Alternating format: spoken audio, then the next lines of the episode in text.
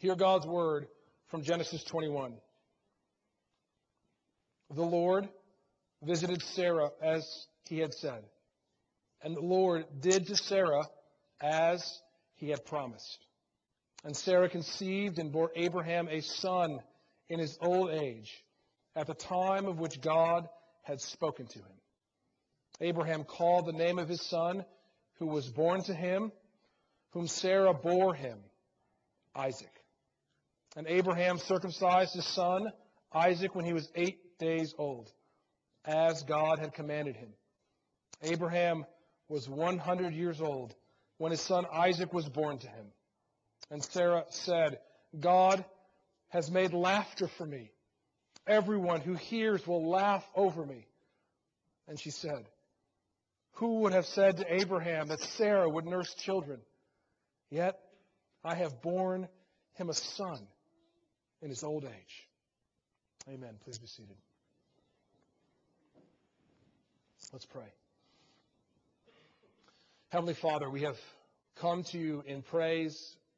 We have come to you in confession. And yet, God, it says in your word that we should bring all our requests before you. So, Lord, we do so now. We thank you for your abundant and infinite and matchless grace that you ask your people to bring all before your throne. So, God, we pray now for the, the needs of our congregation. And we pray for those who are, who are sick, Lord. We thank you so much for how you have sustained Ken Tedder. We pray that you would continue to do so, Lord. We pray that you would continue to give him the sweetness of spirit as he's walking after you. Uh, we thank you for bringing Miss Jean with us today. We thank you so much for, for healing her. We pray to God that you would continue to heal her body. We thank you for having Miss Patsy with us this morning. We pray that you and your grace will continue to shine upon her. Father, we thank you for the, the growth and the healing you've given uh, Jerry Green. We thank you so much for allowing him uh, to be here in worship today. Father, we, we pray for all uh, those coming up and going on the mission trip. God, we pray that you would just make a straight path for them. We pray that you would continue to help them provide for their financial needs, Lord, uh, as they go and serve you in the power of the gospel overseas. Father, we thank you so much for our, uh, for our nation, the nation that you have given us.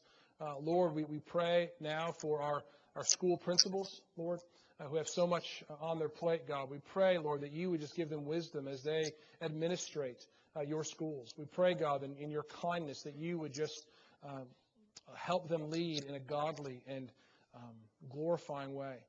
Father, we pray for our our firemen, Lord. We thank you so much for Tim and Jimmy here with us, Lord. We thank you so much for how they serve our community so faithfully. God, we pray for your protection over them. We pray that as they go on call after call, that they would be able to, to be your hands and feet, uh, caring for the needs of our community. God, we thank you so much for the privilege you've given us to serve one another. Uh, Father, we also just continue to pray for uh, the gospel to go forth overseas. Lord, we, we, praying for, we pray for uh, the, the, your church in China, God. We pray that your church will continue to grow there. Uh, we thank you for the reports uh, recently, God, that, that China may be the, the most Christian nation on the planet. So, dear God, we pray that you would continue to strengthen your people there, Father. Um, Lord God, we also just pray for our community. We pray for the gospel to go forth in our community. We pray for uh, Joey Deese this morning at Oakdale Baptist Church. We pray, God, that as he stands in the pulpit to declare your word to your people, that you would fill him up with your spirit that as he preaches, Lord, that the Holy Spirit would, would go before him to take the message upon the hearts of the people of Oakdale. And God, now as we come before you as the people of Park Baptist Church, we ask, God, that you would soften our hearts. Uh, we pray that you would make us receptive to your holy word. God, we do not need just another word from a man. We need a word from God. Father, we, you know exactly what people are dealing with this morning. You know their pains. You know their, their weaknesses. You know their trials, their temptations, God, their fears, their anxieties. So, God, I pray that through this word you would meet people right where they're at. That the word of God would be, would be announced and you would preach through me by the power of your Holy Spirit. Uh, we pray, God, that you would help us have joy. To have a joy in, in our individual lives, joys in our home, joy in our church community. We pray, God, that we would radiate joy, understanding what you have done for us in the gospel of the Lord Christ. So, Father, we are excited for what you're going to do this morning. We pray that you would just build up your people into your likeness, God. Help us, be a better reflection of you to each other and to our world. We ask this in Christ's name. Amen.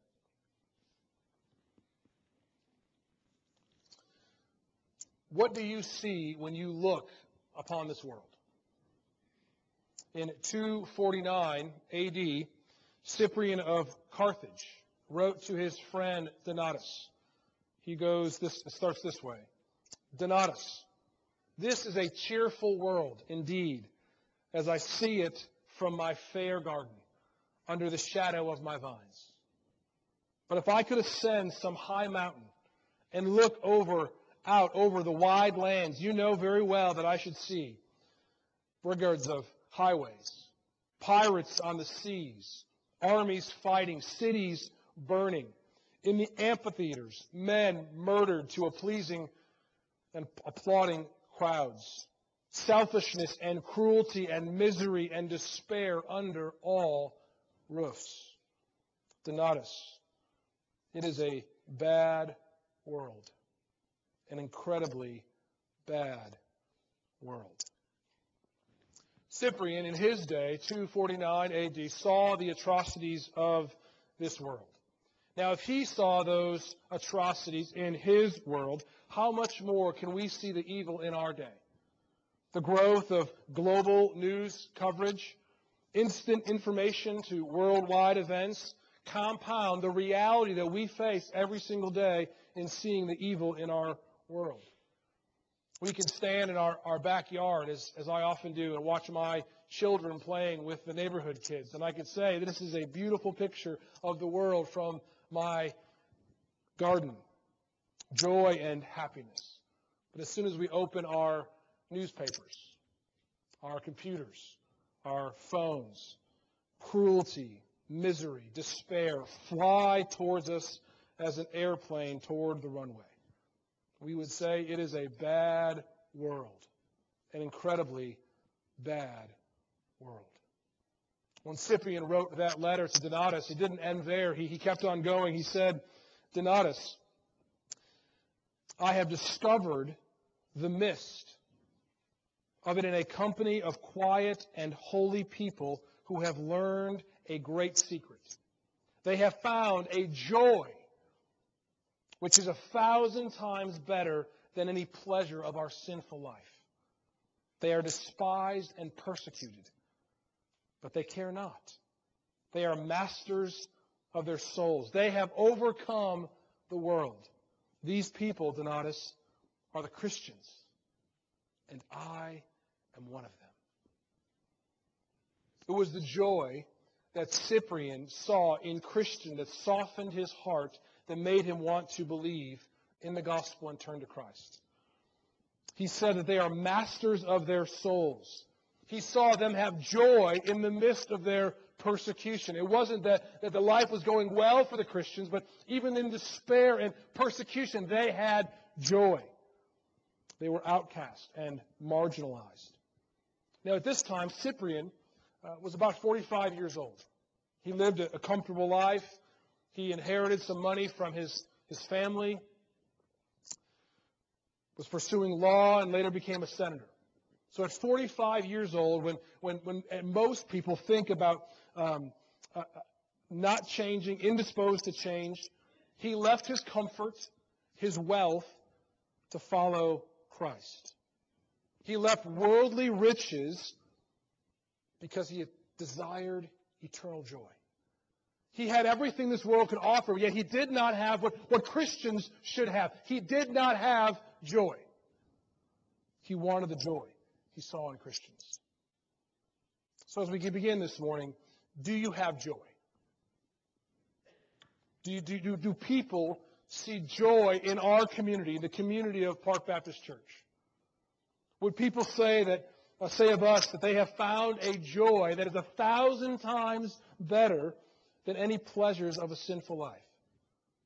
Would our joy here, would people walk into our community, they saw the joy in how we live with one another, would they want to become a Christian? Christians should be a joyful people. The U.S. Supreme Court Justice Oliver Wendell Holmes, one of the most influ- influential judges in our history, uh, was remarking about why he, he chose to go into the law. He, he, remarked, I, I might have entered the ministry if certain clergymen I knew had not looked or acted so much like undertakers. I pray that as, as we gather week in and week out that our community here would be a people of joy. And our joy would draw others to Christ. So as we see in Genesis 21, we see the birth of Isaac.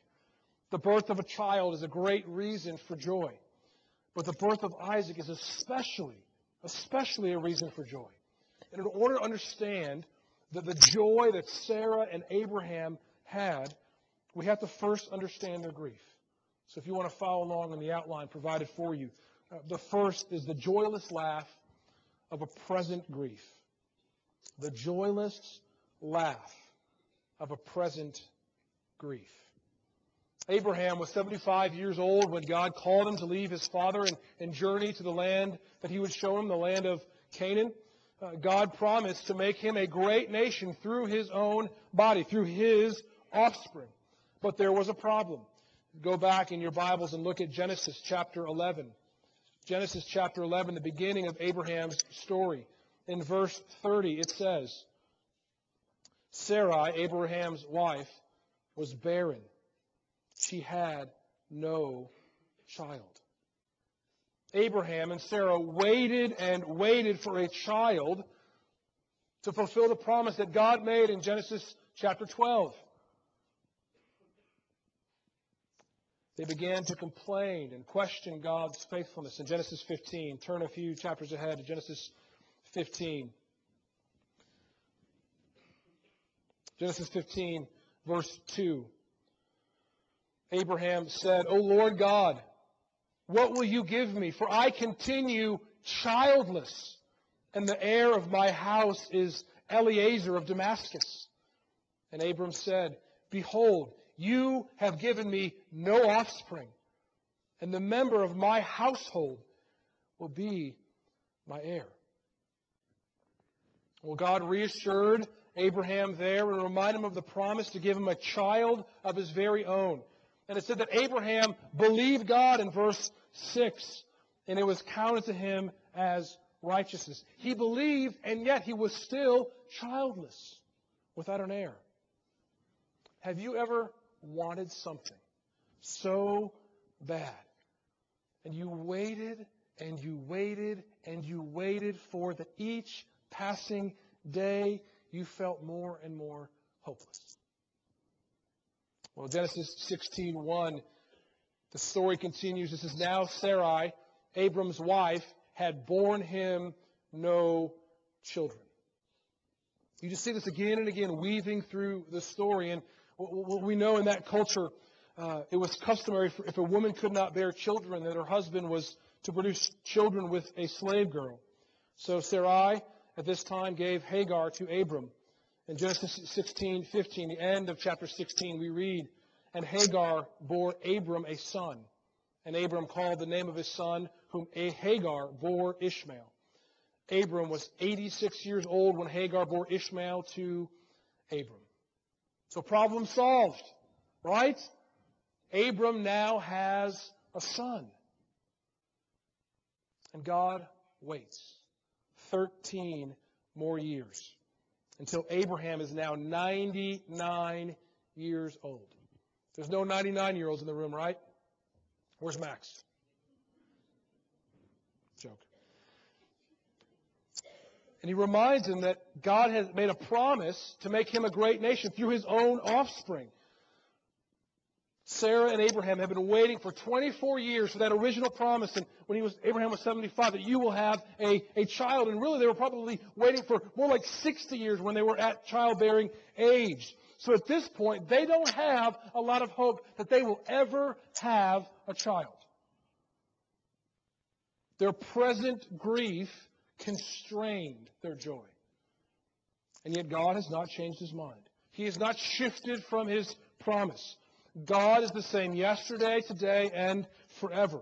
And yet Abraham laughs at God. Look at Genesis 17. wanted to get here a couple weeks ago, didn't have time. Genesis 15, 17, verse, beginning verse 15. And God said to Abraham, As for Sarah, your wife, she shall not be called her name Sarai, but Sarah shall be her name. I will bless her, and moreover, I will give you a son by her. I will bless her, and she shall become nations. Kings of peoples shall come from her. Now, notice what Abram does. Then Abraham fell on his face and laughed and said to himself, Shall a child be born to a man who is a hundred years old? Shall Sarah, who is ninety years old, bear a child? And Abraham said to God, Oh, that Ishmael might live before you. See, Abraham laughed at God in disbelief. He begged that Ishmael would be his heir. He has seen Ishmael grow up. He's now 13 years old. So God reminds Abraham that his, his plan had not changed. Look what, he, look what he says in the next verse. God said, No, but Sarah, your wife, shall bear you a son, and you shall call his name Isaac. And I will establish my covenant with him as an everlasting covenant for his offspring after him. He hasn't changed his mind. The promise is still there. I will provide for you a son and a, and, and a generation following him. Well, God visits Abraham and Sarah again in the next chapter, chapter 18, and we see further disbelief. And remember, this is waiting and waiting. God says, This is what I'm going to do, and they don't see God fulfilling in their time what God has promised. So they become more and more hopeless, more and more obstinate to God's word. Look what it says in chapter 18, beginning in verse 9. And they said to him, Where is Sarah your wife? And he said, She's in the tent. And the Lord said, I will surely return to you about this time next year. And Sarah, your wife, shall have a son. And Sarah was listening at the tent door behind him. Now, Abraham and Sarah were old, advanced in years. The way of women had ceased to be with Sarah. So Sarah laughed to herself, saying, After I am worn out and my Lord is old, shall I have pleasure? And the Lord said to Abraham, Why did Sarah laugh and say, Shall I indeed bear a child now that I am old? Is anything too hard for the Lord. At the appointed time, I will return to you about this time next year, and Sarah shall have a son. But Sarah denied it, saying, I did not laugh, for she was afraid. He said, No, but you did laugh. So we see Abraham laughing in disbelief. Now we see Sarah laughing in disbelief. Now, if you're going to read this, I, I recommend that you do so. Begin in chapter end of chapter 11 and read all the way through chapter 21. And what you see is you see these refrains. You see laughter repeated again and again. You see the idea of, of being born and a son repeated throughout the text. Remember, this culture is an auditory culture. They would not be able to see this. They would, they would catch on to those words. God is trying to drive a point home again and again as he's writing this text. They were longing for a child. They waited for years, and nothing had changed. When we look at our present grief, the things that are, we are dealing with, it is easy to create a joyless, disbelieving laugh. There may be some of you here today who have that joyless, disbelieving laugh like Abraham and Sarah. The joyless laugh of a wife waiting for a husband to change. The joyless laugh of a mother waiting for her child to come back to God. The joyless laugh of a man waiting for a job to provide for his family. The joyless laugh of a young woman waiting to find a, a husband to, to start a family. The joyless laugh of the, of the chronic pain that will not cease. The joyless laugh of the depression that will not lift. The joyless laugh of overcoming sin. The joyless laugh of disbelief, beloved, comes for many reasons but its root. Its root is always expressed with the question Is anything too hard for the Lord? When we start to have that joyless, disbelieving laugh, we start to doubt that God has the power to keep his word. Now remember the audience in which Genesis was written. It was written to the nation of Israel as they were in the desert about to enter the promised land. They had been wandering for 40 years because their fathers looked at the promised land and said, We can't go in because the people are too big. Waiting to enter a land of giants, waiting to enter a land of strong armies, waiting to be confronted with the pagan gods, waiting and waiting. And God tells them by reminding them what God did for Abraham and Sarah, is there anything too hard for the Lord? Is God able to save? Is God able to deliver his people? And that question would have resonated with Israel. And beloved, that question will often resonate with us. You know, after the rich young ruler turned away from Jesus, Jesus says, There's one thing that you lack. Go sell all your possessions and then follow me. And, and he went away sad because he was a man of great wealth. And Jesus said these words How difficult it is for those who have wealth to enter the kingdom of God. For it is easier for a camel to go through the eye of a needle than for a rich person to enter the kingdom of God. The wealthy cannot be saved by their riches. And those around him said, Then who can be saved? Is it possible for God to give a child to an old man and a worn out woman? Is it possible for God to save sinners? Is it possible for God to save you who continue to struggle with the same sin? Is anything too hard for the Lord? That's the disbelieving, joyless laugh. I believe that God has given us this long story of waiting and disbelief to teach us of our inability to solve our greatest need.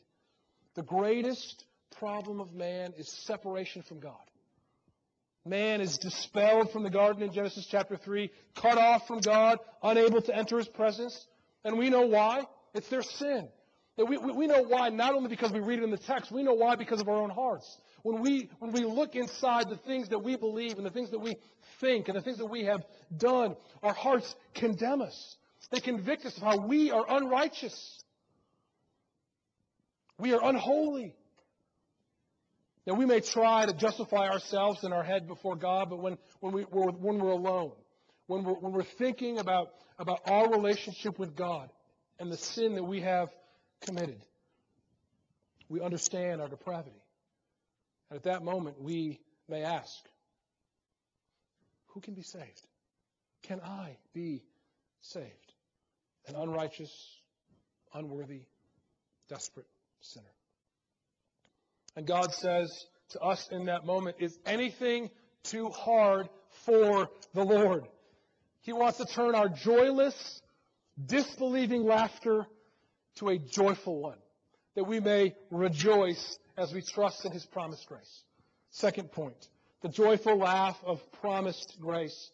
The joyful laugh of promised grace. The Lord always keeps His word. Full stop.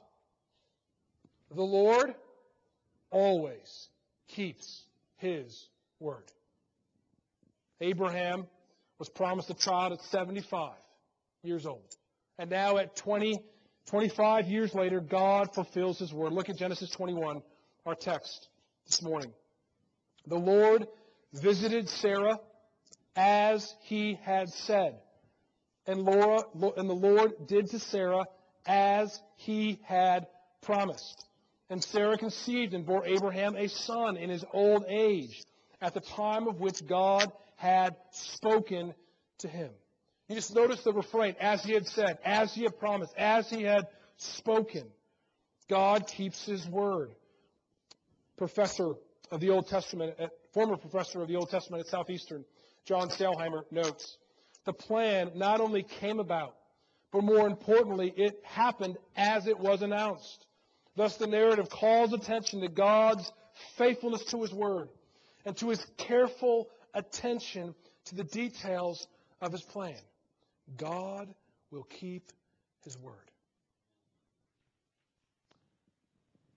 How often do we need to be reminded that God keeps His Word? The entire story of God's people rests upon His Word. Will we trust Him? Again and again, He has shown His faithfulness to the people of God in Israel. People of God in the New Testament. Again and again, He has shown faithfulness to you in your life. And yet we need to be reminded again and again to trust Him. He causes the sun to rise each day. We know that He will never leave us nor forsake us. The promise of God is as true as the completion of that promise. So when God says it will happen, it is as good as done. The Old Testament is full of the promises made. And yet we, living on this side of the cross, see the fulfillment of how those promises have been kept. God was faithful to Abraham and Sarah. He was faithful to Israel, faithful to David, faithful to Nehemiah, and finally he was faithful in sending forth his son, Jesus Christ. Now the name Isaac, the son of promise, means laughter. Isaac would forever remind Abraham and Sarah of their disbelieving laughter and how they will be laughed over with joyful, gracious laughter. Look what the text says in verse 3. Abraham called the name of his son who was born to him, whom Sarah bore him. Do you see the repetition? Isaac. When he was eight, and Abraham circumcised his son Isaac when he was eight days old, as God commanded him. Abraham was 100 years old when his son Isaac was born to him. And Sarah said, God made laughter for me. Everyone who hears will laugh over me. Israel would be reminded to laugh, to have joy as God is faithful to his promises. They would have been reminded as our opening scripture this morning, Psalm 126, 1 through 3. And the Lord restored the fortunes of Zion. We were like those who, who dreamed, and our mouth was filled with laughter, and our tongues with shouts of joy. Then they said among the nations, The Lord has done great things for them. The Lord has done great things for us. We are glad. Israel was called to be a joyful people because they wanted to, to radiate the joy that God gives his people. As Israel was called to live in joy, so are we. Do we have that joy? Beloved, we live after the coming of the Lord Jesus Christ. God promised to send that child through a virgin whose name was going to be Wonderful Counselor, Mighty God, Prince of Peace. If the birth of Isaac would cause Sarah and Abraham and all who, who hear of it to have joy, how much more the coming of the, the birth of the Son of God? Jesus Christ was born to, to the Virgin Mary, and this is what Mary exclaimed in Luke chapter 1. My soul magnifies the Lord. My spirit rejoices in God my Savior, for he has looked at my humble estate of a servant. For behold, from now on all generations will call me blessed. For he who is mighty has done great things for me. Holy is his name. And his mercy is for those who fear him from generation to generation.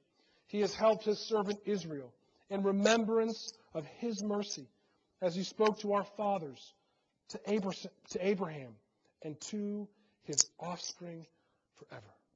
God gave a son for Israel. Really, the, the birth of the nation is the, is the birthing of Isaac.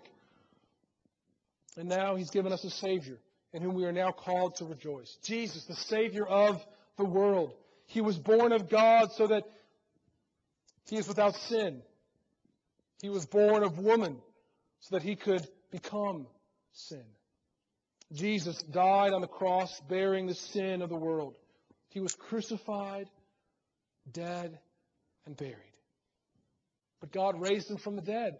He now sits at the right hand of God in the majesty on high. And he ever lives to make intercession for his people.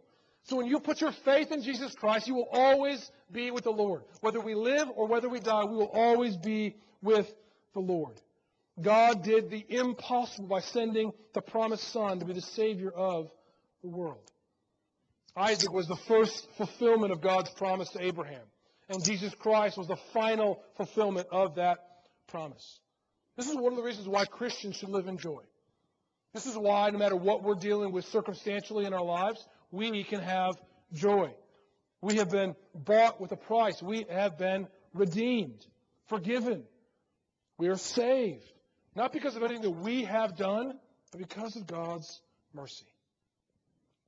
I have been uh, dealing with this idea of joy uh, for several months now. When I was going through Acts um, in a Bible study, this, this Acts chapter 8 has just kind of popped out at me. Um, uh, listen to, to the description of Philip. So Philip was one of the first deacons, and he was preaching the gospel in the city of Samaria.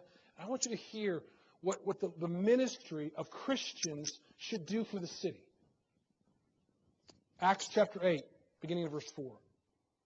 Now those who were scattered went about preaching the word, ministry. Philip went down to the city of Samaria and proclaimed to them the Christ. And the crowds, with one accord, paid attention to what was being said by Philip when they heard him and saw the signs that he did. For unclean spirits, crying with a loud voice, came out of many who had, who had them, and many who were paralyzed or lame were healed. So there was much joy in that city. So the ministry of the church, Christians leaving these walls with the gospel of the Lord Jesus Christ, loving and caring for our neighbors, speaking the, the, the beautiful truth of the gospel to those who are lost should bring joy to our city. And as Christians, we should long for that joy. That joy that we want others to see. I was so encouraged uh, this past week. This has just been an incredibly encouraging week as a pastor. Uh, it seems like every time I've had a chance to break God's word with God's people this week, it's just been a, a sweet time. It really has. And one of the things that I have heard that I've been so blessed by is the joy that people see in our community. They see joy. They walk in and say, Well, why do you want to become a member of our church? Why do you want to, to, why park? The joy. The joy that I see in this place. So as a pastor, I see what I'm preaching to you already happening. And as, as, as, as Paul wrote to the, to the Thessalonians that they had love to do so more and more, I pray for you that we would have joy and that we would have it more and more.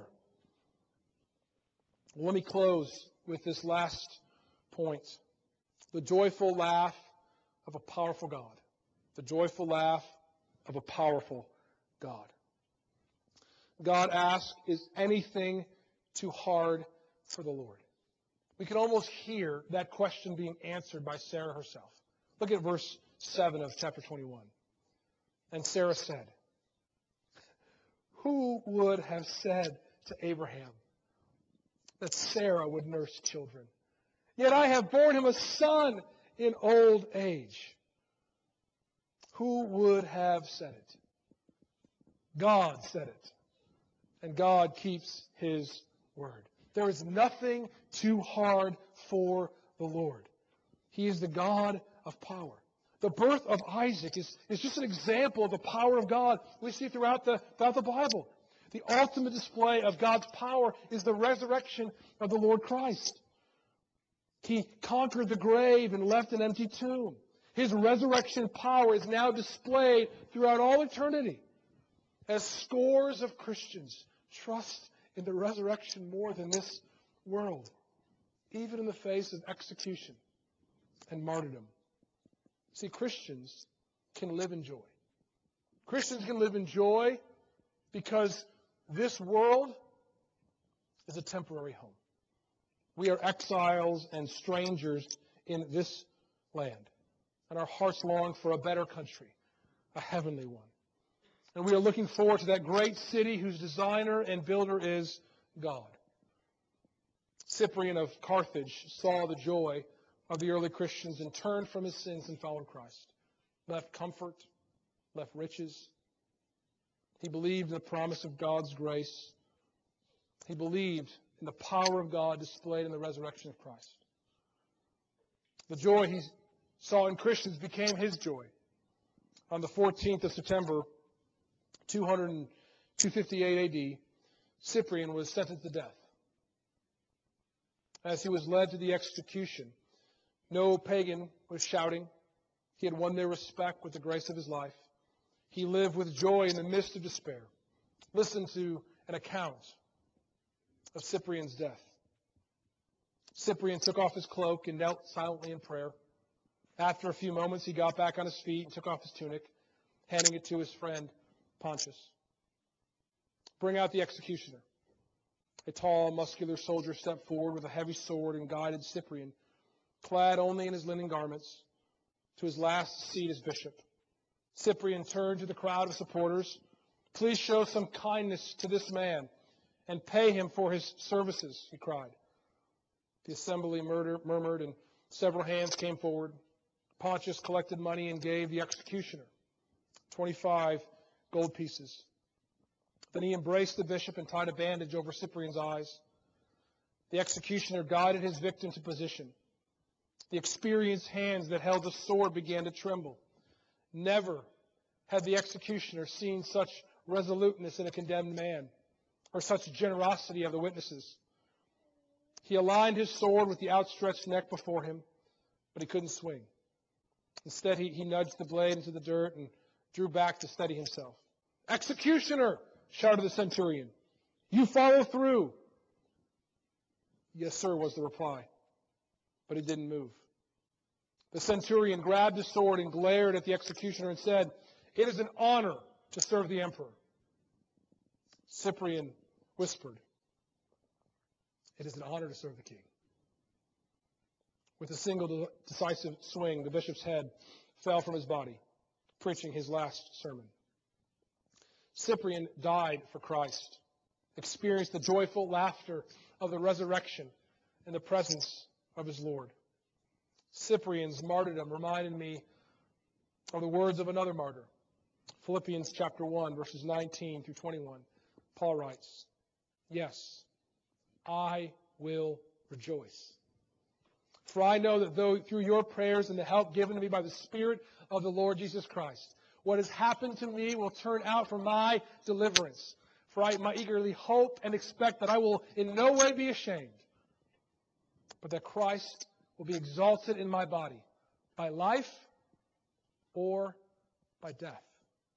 For to me, to live is Christ, and to die is gain. Beloved, I pray you would find joy in the resurrection of Christ. I pray that you would live in that joy. God has promised grace, and He has the power to give it.